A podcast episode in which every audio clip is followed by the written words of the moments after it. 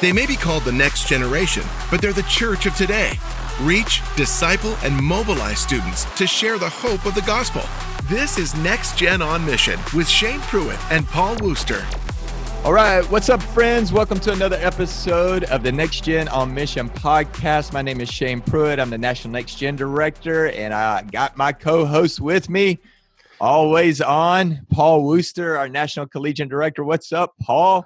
What's up, man? Here, I'm up here in Northern California on the coast. It's cold, but it's beautiful up here, man.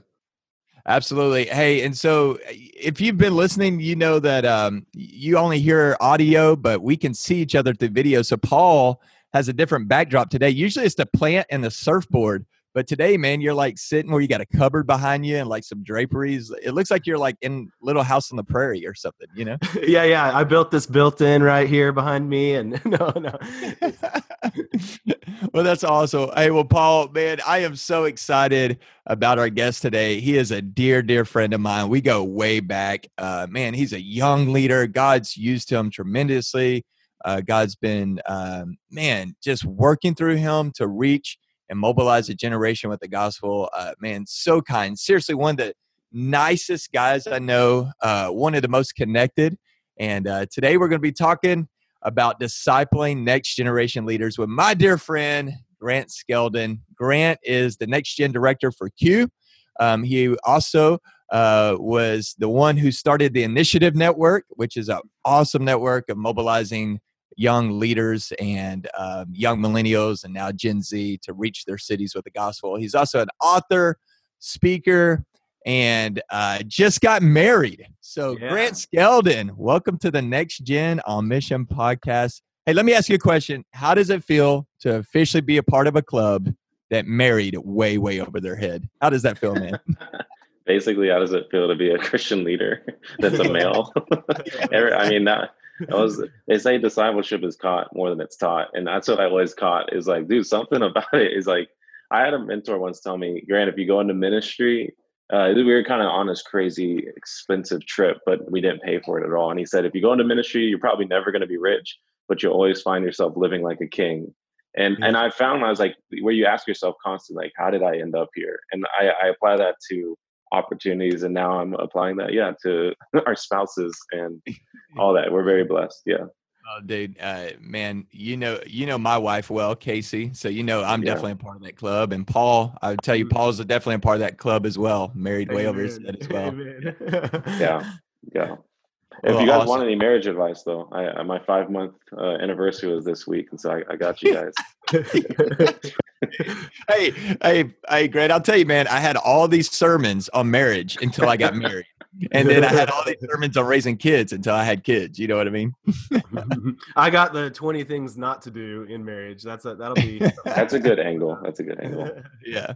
Well, awesome. Hey, Grant, before we jump in, man, and get too spiritual, tell us one fun thing about yourself that we may not already know.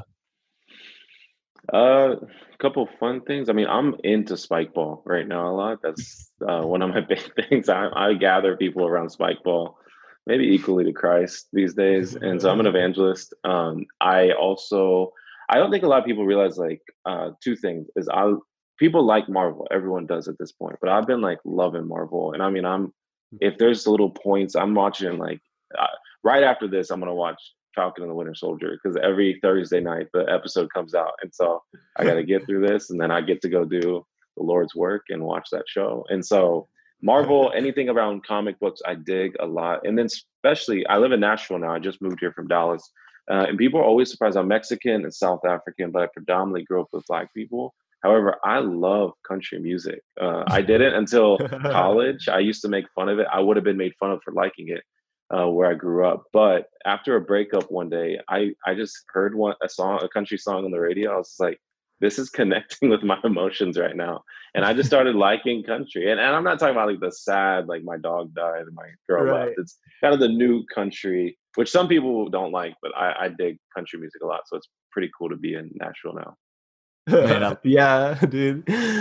For me, I'm in California, and so it's not cool to like country, but man, I started listening to country when I was in Texas, just driving through the plains, or whatever. For sure. I'm like, okay, I get it. I get it. There's certain, it's a vibe. Times. Yeah, it is for sure. And then Spikeball, dude, that is like, I'm in collegiate ministry. So it's like, that is collegiate ministry 101. It is. I love that. But I have to say about Spikeball, Grant, you have to be the first like non-white guy that I've ever heard say 100%. They love Spikeball, dude. Dude, 100%. I mean, I'm telling you, 90% of the guys I'm bringing out that are people of color have never even heard of Spikeball. And then I say, they'll be like, what is it? I'm like, did you ever see like white kids in college playing this thing in the field? And I'll show them that. They're like, I've seen in college, some of the white kids would do that. Yeah. One night at the porch, Trip Lee, he was speaking and they were playing Spikeball all over the place outside. And he gets on the stage to speak at the porch. He's like, he just gets up. And the first thing he says is he's like, Spikeball. What is Spikeball? That has to be the whitest sport I've ever seen. Oh, yeah. I love dude. That. Yeah, man, you got it is what it is, dude. It is fun. I mean, I've injured anyone that I know, man, especially like, you know, Chi and some of my black friends, man, they're so good at Spikeball once they just get it. Like, obviously, and it's a different way that they play Spikeball. Like, it's so awesome to introduce people that they've never played to Spikeball. It's been fun. I love that, man. So this is we'll start getting into the more serious questions. We can kind of ease into it, but we asked this question of all our guests: what do we need to know about Generation Z? I mean, you wrote a book about millennials, but what do we need to know about Generation Z? Yeah, I'd say two things come to mind immediately. One would be millennials and.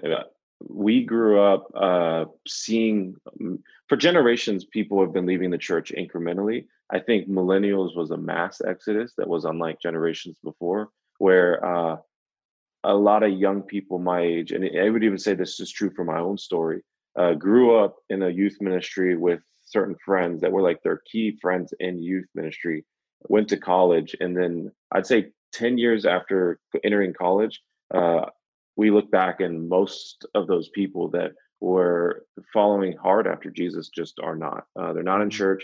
They're potentially hurt by God and or hurt by especially Christians. They feel like the church maybe is not a bad thing, but not a necessary thing.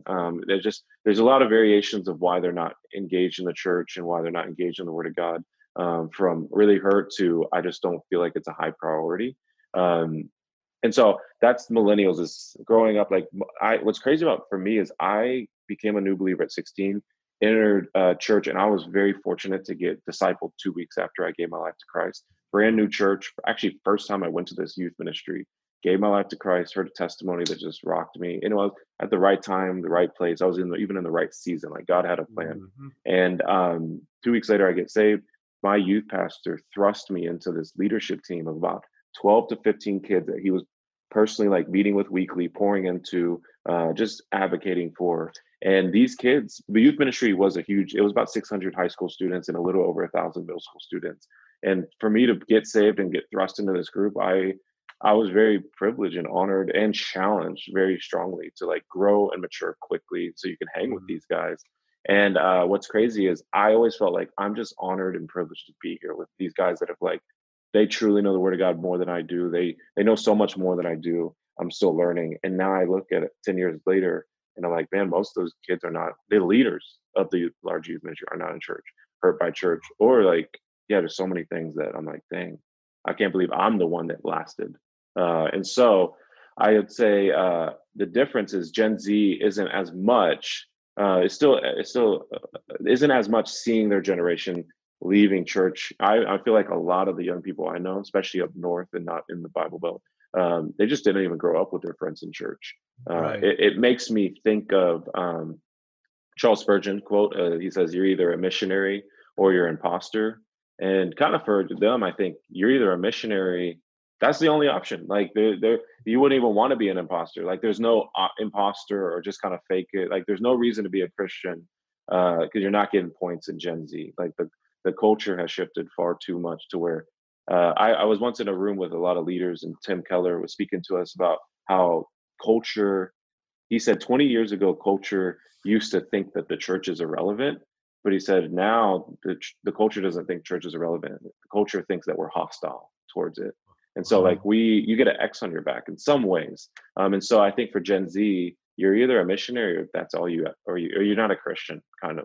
And so that leads into the second thing of if they're not growing up with seeing their generation lead, but in fact, just knowing, hey, if you're going to do this, you're going to somewhat be alone when it comes to, you got to do this because it's you and your relationship with God alone.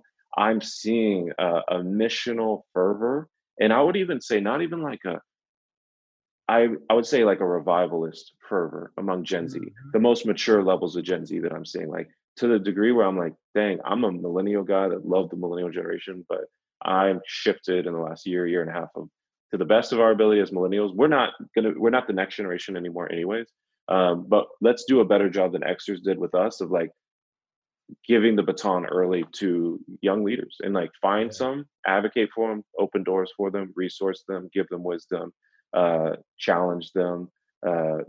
Just let them fail forward so that I don't think we can keep wasting our time where we like only focus on the true next generation, which is I think teenagers and 20 somethings, once they're actually already graduated out of the home and already left the church. And now we're going to say, oh yeah, we should focus on the next generation.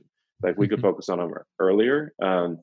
And so lastly, I'll just say, this is really cool is what I've noticed is I feel like every generation responds to the generation before them, kind of like a pendulum. And there's good sides of that and bad sides of that. And so like for, I think Xers kind of really responded. This would be like the Andy Stanley's, the Bill Hybels, the Rick Warrens, kind of saw church as a little stodgy, and I'm seeing certain people. It was no longer people just feeling like, I'm going to go to church because I just got to go to church. So this sacred event that was always just sacred to everyone, culture was changing. And some people were leaving the church or even worse, were hurt by church. And so they really thought, how do we reach this unchurched, de-churched group of people? And they created, instead of a sacred event, they kind of made it, I would say, a comfortable environment. Like, how do we make this a comfortable environment for those that are far from God or hurt by God, where they enter into this building and in this environment are like, wow, this isn't the church I went to with my grandma or my mom. This is somewhere I want to bring my family. And I think even family church became really big, and the seeker-sensitive movement in a lot of ways, I do think helped reach people that were far from God. So I think it's often this.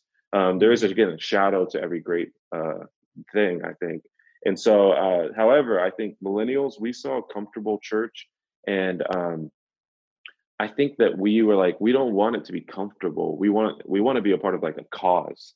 We want it to be like changing the world. I'm not called to be comfortable. I want to go be a part of something bigger than myself. Unfortunately, I do think the world did a way better job of communicating cause than the church in the last 10, 20 years. Like we're just now starting to realize, hey, Jesus does care about the injustices in the world. And it's not either or, like Louis Giglio says, it's just two sides of the same coin. Like the gospel bleeds into justice. It's just inevitable. And so all that to say is millennials cared a lot about cause. However, the shadow of what we did is I think, and I'm realizing through Gen Z is, we really cared about the cause of Christ and reaching people and injustices and all that. But the downside and the shadow is we also really try to make Jesus and Christianity especially cool. Is like, how do we make being a Christian cool enough to be relevant to the next generation? How do we make church cool enough and relevant to the next generation? Like you guys have been in ministry for a long time. Like I've been thinking about this recently is when I was a new believer and when I went to church, a youth pastor, what they used to dress like compared to what a youth pastor dresses like today was not cool. Like it was like a camp t-shirt, like that was green and not even a cool color. And it was like puka shells. And they would like use a microphone that was like the Garth Brooks kind of microphone for youth ministry. And it was like NSYNC type of hair, like cargo shorts and some sandals. Like it was not cool. Like, but he was him. That was like who he was. And he loved the kids and everyone loved that youth pastor. And I'm just like, but he wasn't cool. No one was confused thinking he was cool. They're like, that guy loves me. And he's like a father figure or a big brother to me, but he's not cool. He's not someone I'm going to bring into like the school and say, this is the coolest guy ever. He's going to like be Carl Lentz or Judah Smith to the youth there. Like that's not the vibe. And so I think what we did poorly is like, we really did think we can make Jesus cool enough to the next generation. And as we're realizing again, with that quote by Keller, which I think is true, is like the culture is just getting so far from the things of God and biblical values that there are certain things about Jesus that I personally think for no generation will ever be cool. Like dying to yourself, it just kind of isn't that cool. And that's just like touching the surface on certain things that that make Jesus actually offensive, and he is. And that's not a new thing that's been told to us. And so what I'm seeing is if we made, if Exeter's kind of really focused on making church comfortable, we're focused on making it a cause, but also just cool, which is a misstep. I'm seeing a generation that's like, we are tired. We see you guys trying to make Jesus cool and be cool and be impressive to the world. Like, there's a reason preachers and sneakers exist. It wouldn't have existed 20, 30 years ago. Yeah. And then there's just like, I'm seeing the mature guys, almost like Leonard Ravenhill, Billy Graham, were like, we just need to focus on the basics, on the things of God, on pursuing his heart, his approval, his mission, hearing well done. But especially, we need as many people as possible to hear about Jesus Christ. So I would say comfortable to cool to just really a focus on Christ. Like, he is enough, and he is what people in our generation need. We've tried so much other things. They don't satisfy. And so I'm like, y'all are some old souls. And if we could just disciple them well, advocate for them well, I'm pretty excited about their heart. Yeah, I love that, Grant.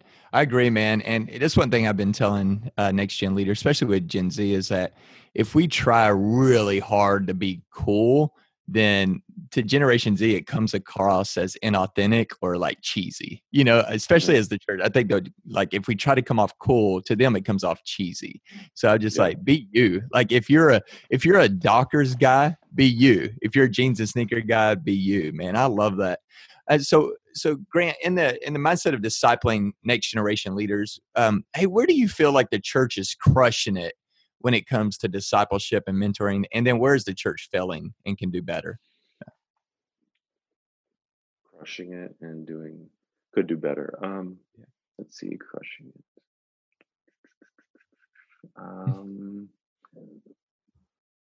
it. Crushing. It's hard. That's like such a strong phrase to say. You're crushing it. I see. All right, we're doing good. We're doing a good job.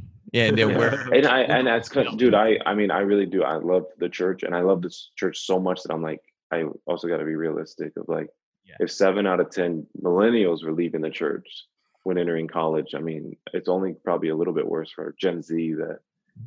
That I look at it as like, let's say DFW Airport, where you're at, Shane. If you went and they told you before pulling up, you're like, hey, something's happened over the weekend. I know you can fly a lot, Shane. So it's like, we just want to let you know, for some reason, 7 out of 10 of these flights are crashing. So I don't think you would get on a plane. I just don't think you would. So, and then if you ask them, well, but how are we crushing it? I'm like, I don't know if I can come up with an answer for that, but I will. What I would say is, the biggest thing I could say is I'm seeing more and more sincere desire for the older generation to want to reach the next generation. I mean, it's a very sincere desire. I do think the older generation has in them what the next generation needs, and that is like wisdom. And it is like what the older generations have done a lot better than I think young people is just, there's a tie to the Word of God. That it's like we're tethered to this, no matter where the culture sways, we're tethered to this. And even through recent conversations with some young Gen Z leaders, I'm like, it almost seems like you're using. I said this yesterday to a Gen Z leader. I was like, it seems like you're using logic for how you decide what is okay and what's not okay instead of the Bible. Because I was like, logically, you could say, well, isn't this the same as this, and isn't the same as that? And I was like, you can make these different arguments, but I'm like, I just don't hear you quoting the scriptures for why you're making some pretty big decisions on how you're living. And so I think that tethering to the Word of God, especially in the Baptist circles, when it comes to like the resurgence in the 80s of just like, hey, we're kind of getting away from this. And we got to like fight to stay true and pure to this original Word of God. And so that would be big. I think we're going to need that more than ever. Gabe Lyons, my boss, would say the same thing. He's like, it's critical that the next generation gets in the Word of God more than what's going on in culture, what the news is saying, so that we can respond wisely and thoughtfully to all that. So that'd be huge, because that's not something I'm seeing the next generation killing it at. What I think that they do poorly is everybody wants to know how to reach the next generation, I feel like, but few people have made very intentional steps to have a relationship with just one person in the next generation. And so I think one of the best ways to learn about them is like just have one single relationship with them. I'd apply a lot of the rules to racial reconciliation through generational reconciliation. It's like, right. You're not going to fix another group from a distance, or you shouldn't even just learn about another group from a distance. Just one of the best ways to have a racially reconciled heart, or just compassion for those that are different than you, is to simply build a relationship with one person that is in that group of people that you're wanting to learn about and be concerned for more, have compassion for, and advocate for. Yeah, it's good. Love that. Love it. A lot of our listeners are pastors, youth pastors, or college pastors, and it kind of leads to this next question. What are some ways that they can make sure that this discipleship and mentoring is happening across the board in their churches or their youth ministries or collegiate ministries? What's some practical advice that you would give to kind of create this discipleship culture in your organization? Yeah, and that's good, Paul, just even talking about culture. I had a mentor who actually ironically lived in Nashville for while I was in Dallas. And he said this thing that kind of really shifted we all have a couple quotes or a couple things said to us like, man, that really changes the way my lens on certain things. And for me, when it comes to culture and when it came to success as a Christian leader and especially as a Christian organization, church or nonprofit, this saying for me, I was like, it's kind of the lens now that I see culture and success is, he said, what you count and what you celebrate creates your culture. Mm-hmm. I just want to say it again. It's like what you count and what you celebrate creates your culture. I think every staff should spend a significant time, like a true meeting or two around, hey, if we're real with ourselves, what do we count here and what do we celebrate here? Mm-hmm. And maybe even then ask that question to some key people that have been involved in the organization and in the church, and ask them, what do you feel like we often celebrate here as leaders? And whether it's on stage or especially even off stage, because and then what do we count here? What do you feel like you're hearing a lot of numbers? Like we're being intentional to measure and to share the numbers with you guys, because that's going to create the culture of what people think. Okay, so if you measure, which Jim Cymbala, who wrote Fresh Wind, Fresh Fire, pastor out of Brooklyn, would say most churches count butts, budgets, and buildings. Yeah. So how many people show up? What is the giving this week? And maybe a campaign for some new campus building that we're going to have an addition to, or a new church plant. But it's like this, we're really focused on those three: butts, budgets, and buildings.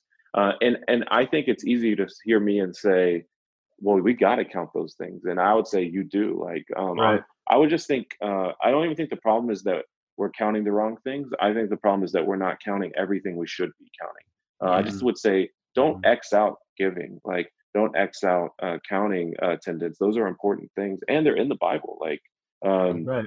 Yeah. All I have to say is like, I would just say, are you measuring discipleship? To me, that's the first true step of caring about the culture in your church concerning discipleship. I would go so far to say, until you measure discipleship, it's hard for me to truly believe a church that doesn't measure discipleship truly cares about discipleship. Because I think about our mission statements as a church. They often say something to the degree of, we exist to make disciples in our city, to transform whatever. It's usually make disciples. There's so many churches across America is in the mission statement. It's basically this is the product we make as Christians, is disciples. However, I apply that to other businesses like Nike. They make shoes. And I would say, they know how many shoes they made and they know how many shoes they sold at the end of the year. Chick-fil-A knows how many Chick-fil-A sandwiches they sold each year.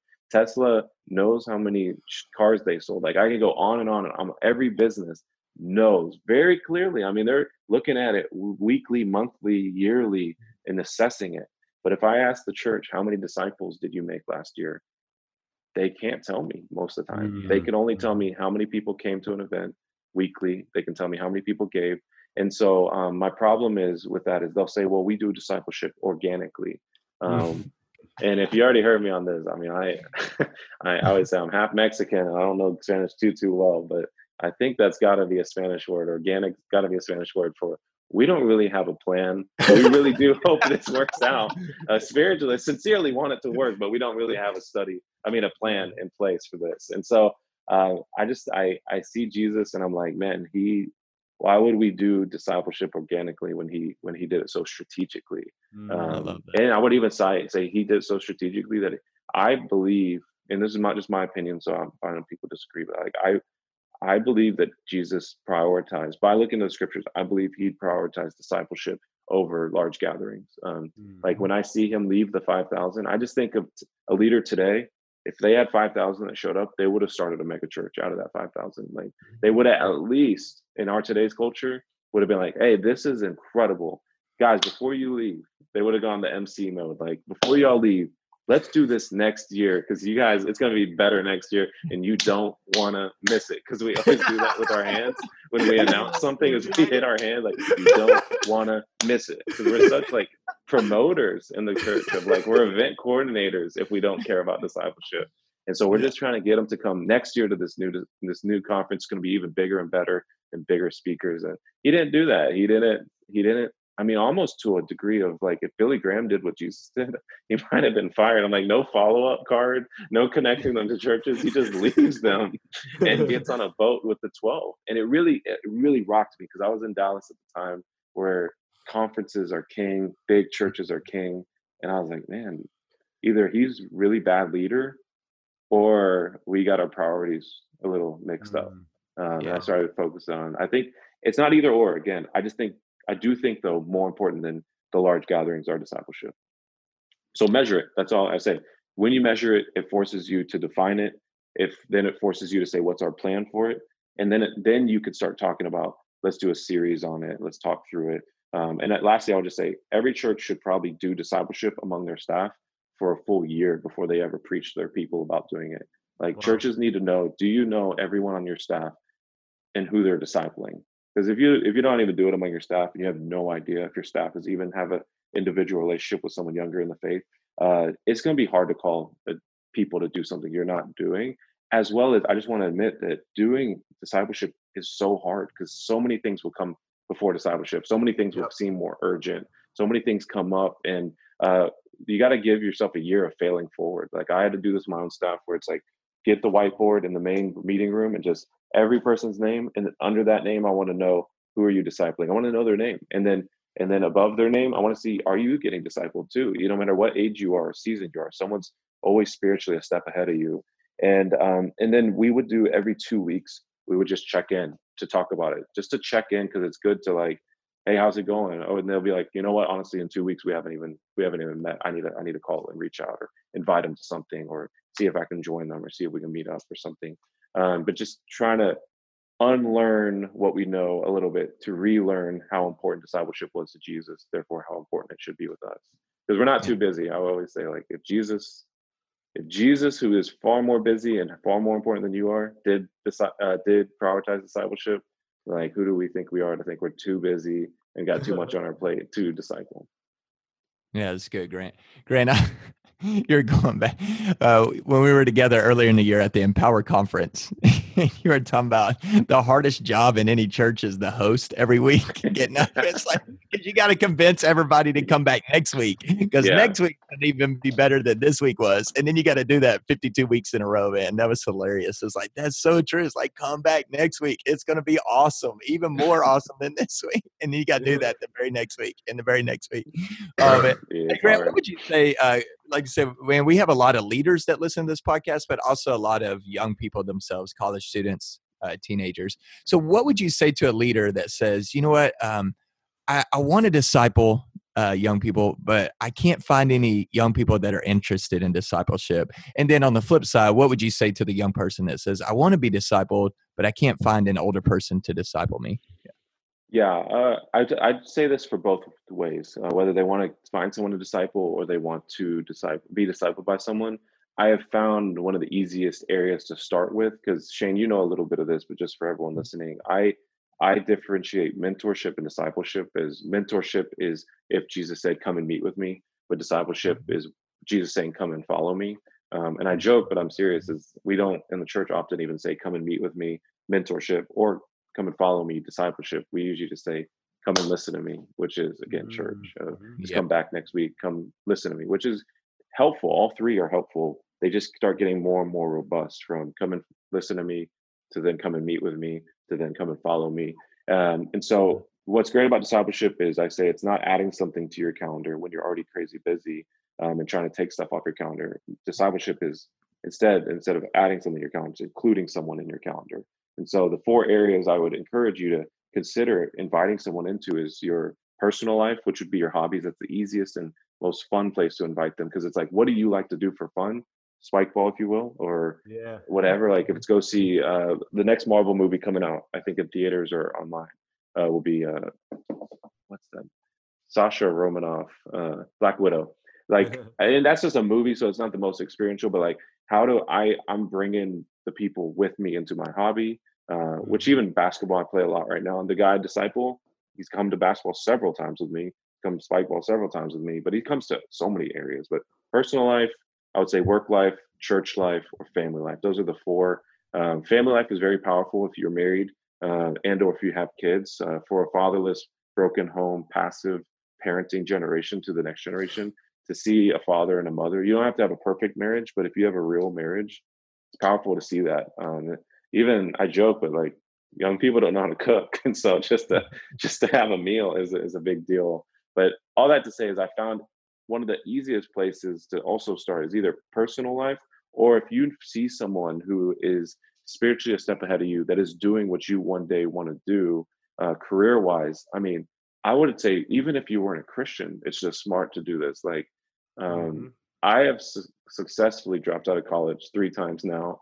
And I would highly encourage discipleship is what messed me up is I started just following the people that were doing what I wanted to do. And I was like, I'm learning 10 times more than I'm learning in classroom from just following this guy and seeing what is the real world in that arena at this time. Because sometimes things move so fast that what they're teaching in school is not up to date with what is currently being used or leveraged and all that. And technology especially, but not, some things are timeless. But all that to say is like, it's just wise to, I would say if you're young, I mean, the last place you want to be, which is where so many young people are today, is just spending time with people your own age. Like it's the dumbest thing you could do is just surround yourself with a whole bunch of other kids. I say that's like 7th graders asking other 7th graders for dating advice. If you wonder why you and all your friends are single, do not take a lot of advice from your single friends. Like I'm like, dude, I don't care what you think. You have never... You met your last girl on Tinder and you think I want your advice. Like go and find a married couple and get advice from them. And you wonder why me and my friends, like I'm looking for a job. I always say, well, do your friends have a job?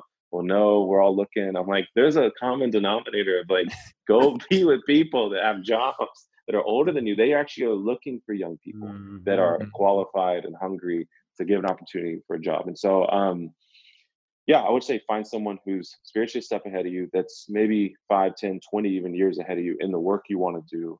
And it gives them a lane too to disciple a little better, because sometimes discipleship can be overwhelming where you're like, man, what do you want me to start? But if you say, hey, I tell young people, be clear with the older person and say, hey, these are 3 things I want to learn from you. Or maybe it's just simply one is I see the way you pray and I want to learn how to pray like that. And I see the way you're a father and I want to learn how to be a father. I know you're not perfect, but there's things about you that I admire. And then 3rd, like it could be, and then the work you do. I mean, one day I'd like to speak, or one day I'd like to be an architect, or I would like to be, I don't know, whatever the job is. Can you just show me practically what that looks like? That helps the older person also have a little clarity of, okay, if that's what you want to learn, then the best places to invite you into is this parts of my life. That's what I encourage for you. Lastly, real quick, I would just say, the older generation has a ton of wisdom. What we have is a ton of time. You may not feel like it, and that's probably because in college, especially, you just overcommit to things that if you think 10,000 years from now, they will not be important. Like try to really commit to discipleship will matter in 10 years from now, 20 years from now, 10,000 years from now. But if you're volunteering in all these things, say yes to every hangout event, to every chill time, every movie, like you actually won't end up in sin. You'll just end up stuck. You'll end up at the end of college wondering, what am I going to do with my life? And you had a lot of fun. You just don't know what you want to do with your life. And you spent thousands of dollars and you might be in debt. And it's going to be crazy pressure. And so I would highly encourage be around older people. But discipleship is, I just lost this. You guys are both married. But I always tell singles, there's this window of time where you don't have to ask your parents for permission. You could just go and do what you want to do and spend your money the way you want to spend it. And then there's this window where it ends where you don't, again, you don't have to ask your parents for permission. You don't yet have to ask your wife for permission. You can just go and do things, and you can spend money on things. But now I lost this 5 months ago, is I can't just go and do what I want to do. And if I want to buy something, I'm like, babe, this is over $50. Can I buy this? And sometimes it's just so dumb that I'm like, I'm not even going to ask. Like, she's going to say no. Yeah. Like, do you need a pair of shoes, or do you need that video game, or do you need whatever? Some of the dumb things start falling away because our wives are in our life. And so anyway, just leverage that time that you have to just really move and manipulate your time in a great way and for the kingdom, because you're never going to have that window again of something that is a singleness that we so want to rush and get out of and get married. But I would say that before you get married, focus on the mission of God, so that you set up your marriage, and you've been discipled, you have wisdom, and you know where to lead your spouse or lead with your spouse. Man, I love that, Grant. Grant, always so much good information, man. Super practical, man. So thankful for you. Hey, Grant, tell everybody where they can follow you online, social media, websites, anything you want to share with those who are listening. Yeah, for any social media, Grant Skeldon, just my name. I've never seen my last name anywhere, so it helps with all social media. It's just Grant Skeldon. For speaking or anything, like maybe messaging me or emailing me, just grantskeldon.com. And then for the organization I'm a part of now, it's Q Ideas. If you ever want to better engage in what's going on in culture and how do we respond as the next generation to the things that are happening in our culture, that's QIdeas.org. Yeah, leaders that are listening, hey, I'm telling you, you want to follow what Grant's doing. Super helpful. He always has such a pulse of what's going on with the generation that we all care about and are trying to reach right now. So Grant is a great, great asset to the kingdom of God. I'm so thankful for him. So kind, so easy to work with. So Grant, thank you so much for your time. And friends, thank you so much for listening to the Next Gen on Mission podcast. If you have any questions on reaching the next generation, please email us at evangelism@nam.net. We'll try to address those on a future podcast. And listen, have a great rest of your day and tell somebody about Jesus.